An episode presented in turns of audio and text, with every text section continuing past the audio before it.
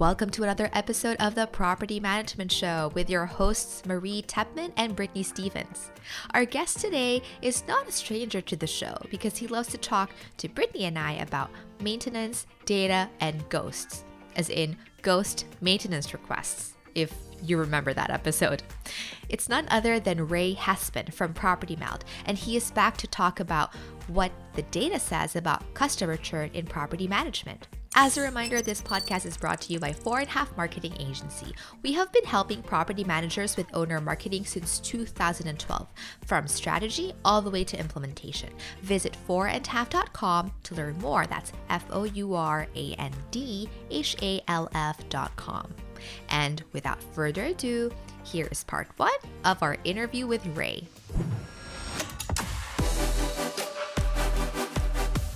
So Ray, can you like can you just say like what what is really owner churn? What does that what can that be described as when it comes down to it? So so when people think about churn, it's oftentimes a churn of your customer. Like, you know, it's kind of interesting about property management. You have lease churn, you have investor churn. And so a lot of people track this stuff. Um, but there's like big questions on like what's a good number, what's not. And so if you come back to like owner churn, investor churn in the property management space, which has heavily become a lot more third party over the last uh, 10 years, 15 years, uh, it's the people that entrust you with their house, pay you fees, pay you management fees, pay pay the servicing thing. It's how uh, how good are you at hanging on to that person, with the churn being kind of the antithesis of it, which is how many of them do you lose? So if you sign up 100 owners and a year from now, 80 of them are with you, you have 20% churn. That's kind of like a quick math on that. Yeah. What about, does that include, um, I guess the reason why they leave, could it be anything? Could it be selling? Could it be, hey, maybe you fired them? You know, one of the things that's kind of interesting, and I'm just pulling up some graphics here just so I make sure I have uh, some of the stuff that I think this is going. One of the things is, is I don't know if the industry understands how big of a deal is to master that number. Mm-hmm. Um, so one of the things that's pretty interesting, and I've seen some people talk about this, you know, if you talk to property management companies and they sit there and say, hey, I'm going to grow 200 doors in this year. That's a big, bold, brave statement, right? Mm-hmm. Um, but your ability to hang on to your current customers has a monumental impact on how many you need to sell. Because when they say grow by 200, what they're saying is, I want to grow by net 200. Mm-hmm. That means I need to sell how much and how much am I comfortable in losing? And so I think that, you know, I did some, uh, I did some interesting stats and I've done some talks on this. I think I'll go very super high level, whatever. There's a whole bunch of stuff here, but let's say it costs you $750 to gain a customer, gain an owner, like whatever. That's your uh, BDM, it's your marketing, it's everything, 750 bucks. Mm-hmm. And let's say you're making uh, 40% margin on that customer and you generate, I think, like 2,200 bucks a year on that one customer in revenue. Basically, the difference between a company that can hang on to that same person for five years versus three years is a decent amount of money but if you're a 500 unit company, it's literally the difference of a million dollars in profit. Just hanging on to an owner from three years to five years. Because what happens is, right, if you think about that entire cohort you sold, the value of that portfolio, portfolio cost you something to get. And chances are, if you hang on to them for five years or hang on to it three years, it doesn't matter because it costs you X amount to get that owner. Mm-hmm. And so your ability to hang on to them for a longer period of time allows you to make revenue off of that investment that you made for a longer period.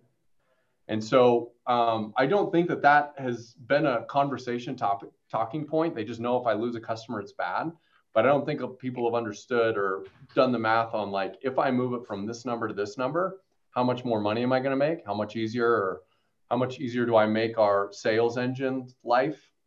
How much do I make our company goals easier? All those things in there. So yeah, that's that's so interesting because I, I think in the property management space there's so much focus um, on kind of like how do I add new doors, add new doors, and I think in general we all think as consumers like I mean it's bad to lose a customer. So you got to do a good job keeping your customers. But um, I agree with you. It's not focused in a sense that like they're actually key metrics. Like um, Mm. on the other side, which is um, acquiring new clients, people are nerding out on the stats like what's your conversion rate, how many leads you get per month. But no one's nerding out being like, what's your churn rate? What's the ratio between this kind of churn, that kind of churn? I mean, Well, um, Ray is clearly. I know Ray is very wise and spearheading this Intellect. discussion, nerding, nerding out on this stuff. Gosh, dang, I shouldn't have said anything. before the podcast. I can see that now. Well, and and so I pulled up the stats. So on the, just the calculation. So just like, and especially if people like value their business, be like, how much is my business worth? Like that. That's a one that everybody cares about. If you're somebody that has a churn rate that is indicative of a three-year average tenure of your customer versus five years, the difference for a 500 door company with some of those generic stats that I kind of put in place was the difference of your portfolio being worth 4.9 million in revenue from that portfolio versus 2.8 million. By just literally changing how long you hang on to an owner makes a monumental impact on how much revenue that uh, that business will make you over the term of your span. So so what do people do that like what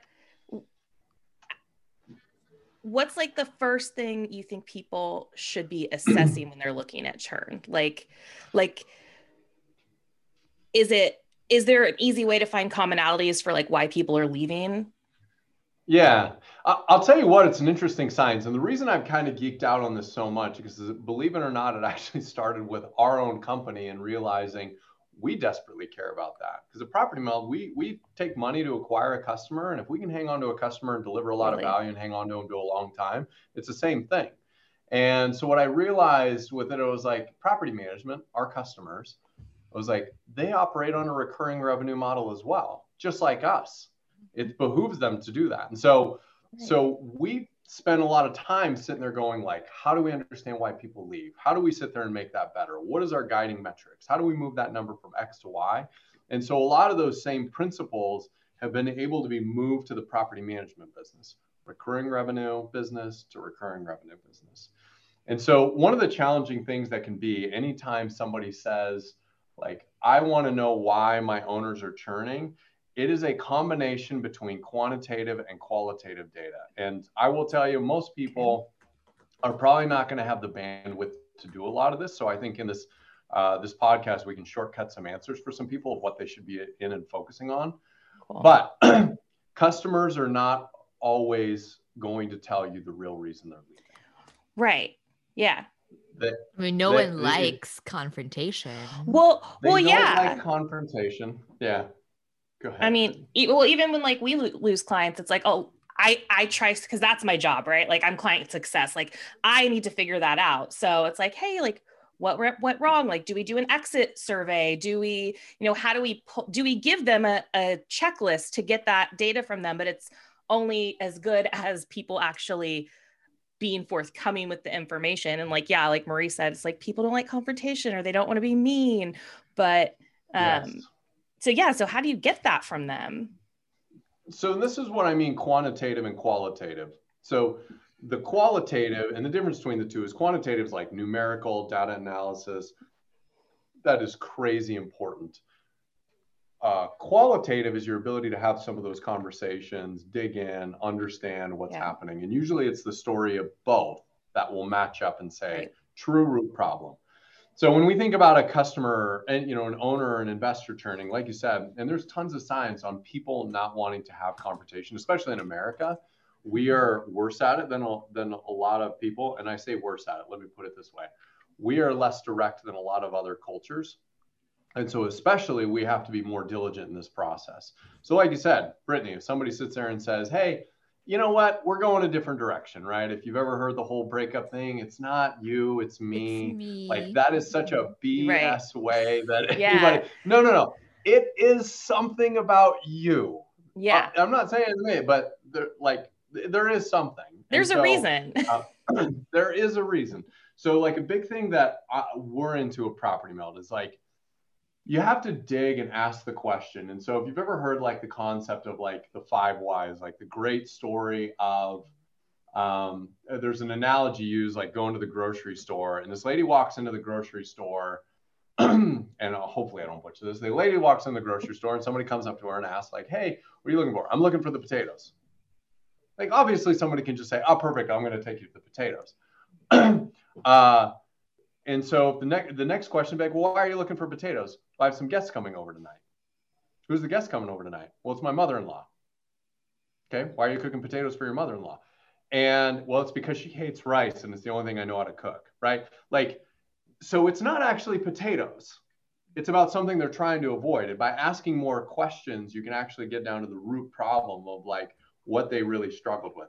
Now, uh, the very, very hard thing again, like in property management, is how do you do it in a way that that you can but it's super important that people understand and take that process incredibly seriously because it is your one lens into understanding how you can impact or change that number. And I'll tell you another thing. You will, uh, in, well, this is, I'll, I'll put it this way. I don't think you can learn it on a survey because I don't think people are going to be honest. Yeah. You have to go dig. But the way that I've always described it in our company, it's what did you do to make them stay? That was actually the thing. So if you people can say that they're leaving for a million reasons and you can come up with assumptions. But if you actually find a way to solve the thing that really bothered them, chances are that was actually the thing. And so use that data point to say, where did we systematically bork that we should have given this to them earlier mm-hmm. and go back? That's the that's proof in the pudding that you truly address the problem uh, that they have. But anyways, I digress. No, and I mean that's good. And like that's the thing. How do you how do you get there even? So are are are you chasing people down? Are you showing up yeah, at their how door? You guys, how did you guys start? Because right, you had nothing. You didn't have a system in place. You just had this idea that hey, we are curious to know why are they're leaving. And so how'd you get there? So, so with owners specifically, because I think property managers always sit there and go, okay, fantastic. I don't have time to do that. Like, right what can you do like on this? So we actually started with that stuff from our customers, like the mm-hmm. qualitative. Why do you think that they left? And we've done tons of studies on why owners leave. So right now, today in Property Meld, which the number is growing rapidly, but I think we've got 190,000 investors on our platform. Um, so we have lots amounts of data that can actually look at and say, and look at quantitatively, based on owners that stay and based on owners that leave, over certain periods of time, what are the common themes and threads that we can see in those things that are going to ultimately give insight to our customers? But we had to start with quantitative, qualitative. Gosh dang it, see, I'm going to mess everybody up. We had to start with qualitative that's like, hey, customers, who's actually had these conversations and what do you think is the reason? Yeah. Because that's a starting point. We've got a million data points that we can look at and say, is it the time between this and their first time they're notified about something that's happening on their property? Is it X, Y, and Z? Like right. the data has to be pointed in the direction of the qualitative. And so the thing that we spent decent amount of time with customers and trying to understand is like getting these things when customers do do exit surveys, why do they leave? Maintenance is the biggest one. Awesome. Tell me what that means. They were unhappy with it. Perfect. Why? Um, it's too expensive. That they felt like they were getting ribbed. That um, that they didn't feel like their renter was taken care of. So that's why they left. Mm-hmm. Um, all these different things, right? Kind of gave some ideas on exactly where we should go dig to ultimately get some of these answers and say, is it right, wrong, or or, or incorrect? So so we actually started with that to actually say like, hey, what are some of the hypotheses? Like, and I can tell you some of the big ones. Does the amount of work like the amount of work done on your property make a difference? Does uh, you know how much communication and updates they need? Is it speed? Is it uh, how many line items on an invoice? We looked at stupid stuff, by the way. Like we were sitting there going, like, how much psychology is in simple billing versus complex billing? There's a lot of different stuff there, and so that's where we took the qualitative and came back to the data and said, now let's go see if that also tells the same story. Mm-hmm. Yeah.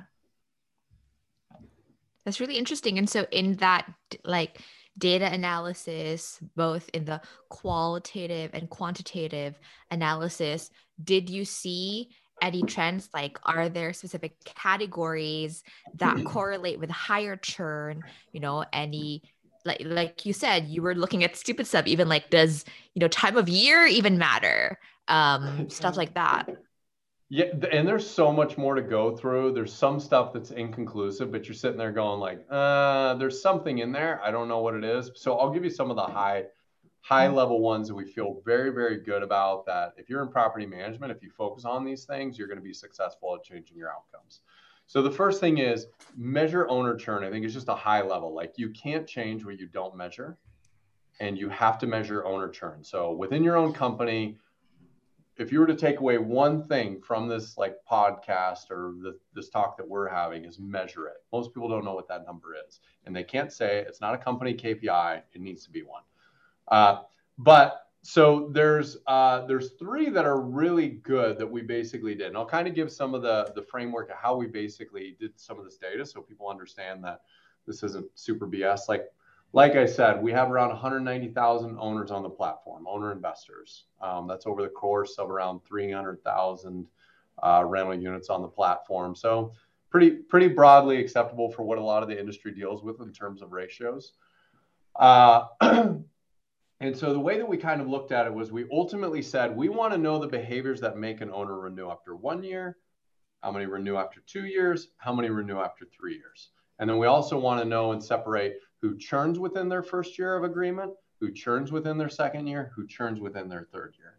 And so once we decided that, that we needed to be able to see those owners and we could look at our data and narrow it down to be like, who do we have data in that's renewed after those periods, and who do we have data on that's churned within that period for our customers, right? Um, so we took a look at some of the, uh, we took a look at a lot of the things that people do, like the personalized touch.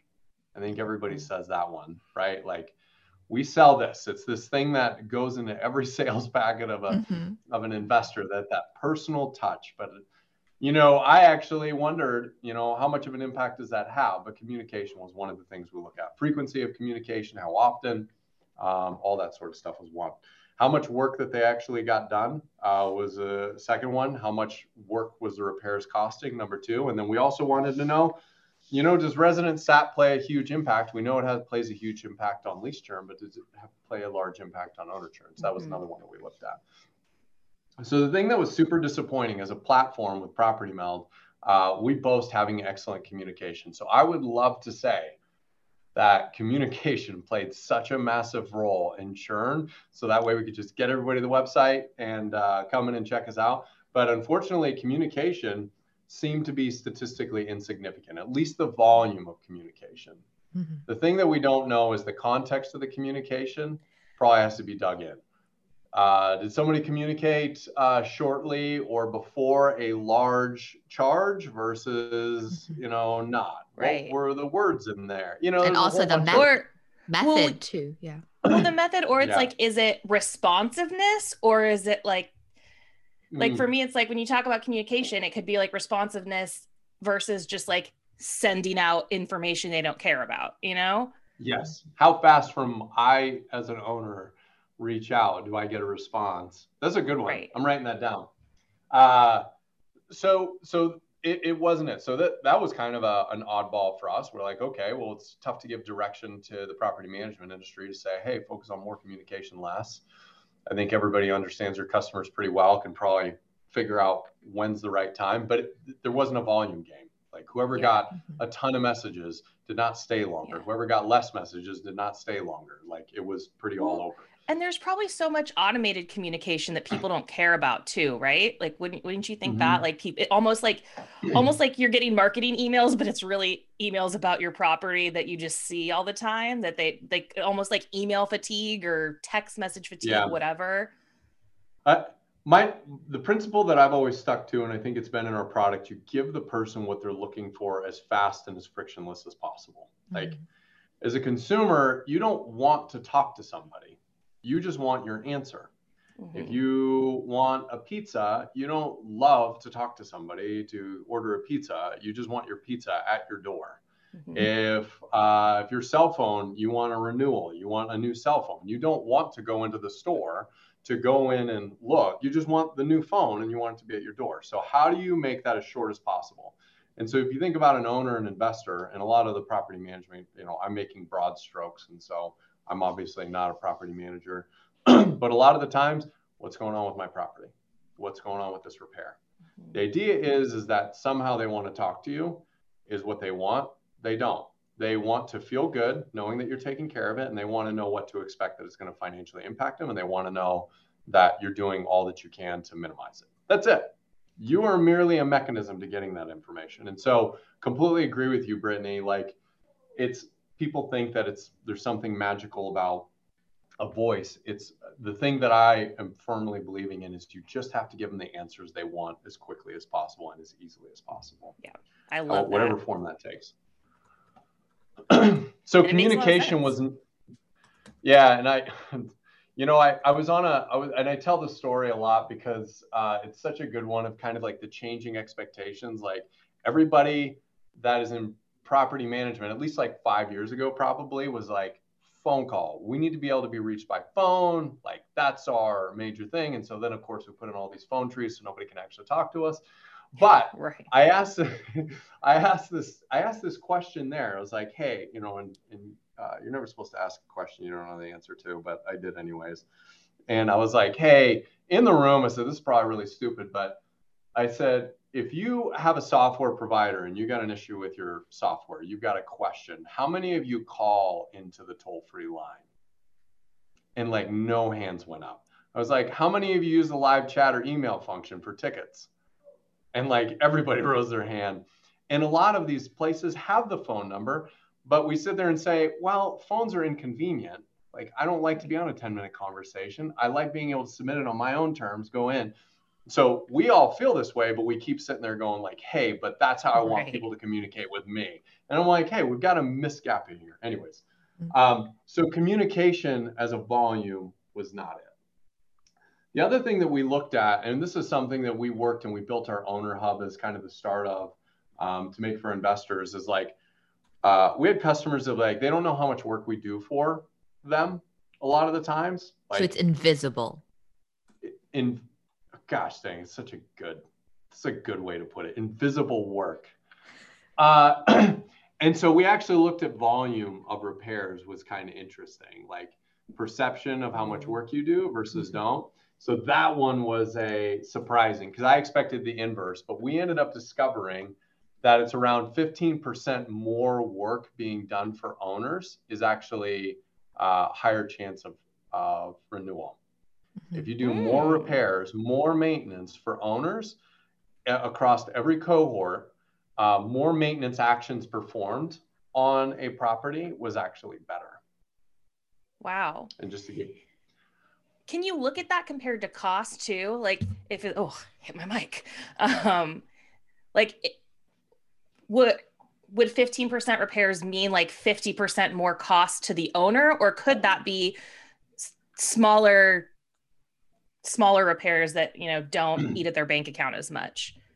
So it's such a good question. So that's the thing that we kind of looked at again because it doesn't make any sense right? If i'm losing more money to maintenance and i'm having more maintenance on my property why am i staying longer? And just as a point of clarification um, 15% more maintenance not 50 we don't want that yes, much. yes. uh, but but no we did end up and you know this was a great so again you take people that have done some interesting things before and expanding upon it. Uh, there was a, a, industry leader that I trust greatly, and we were talking about the concept. This was three years ago, and they've actually done analysis on this, and they said 12%. Like once your maintenance cost against rent roll exceeds 12%, the risk of churn is exponential after that. Mm-hmm.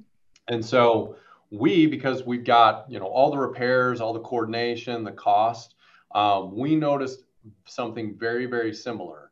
That 12% does seem to be a magic number. And what's kind of crazy about that is these are not people who are, they're not institutional clients. These are standard people that have a gut sense of how much money they should make.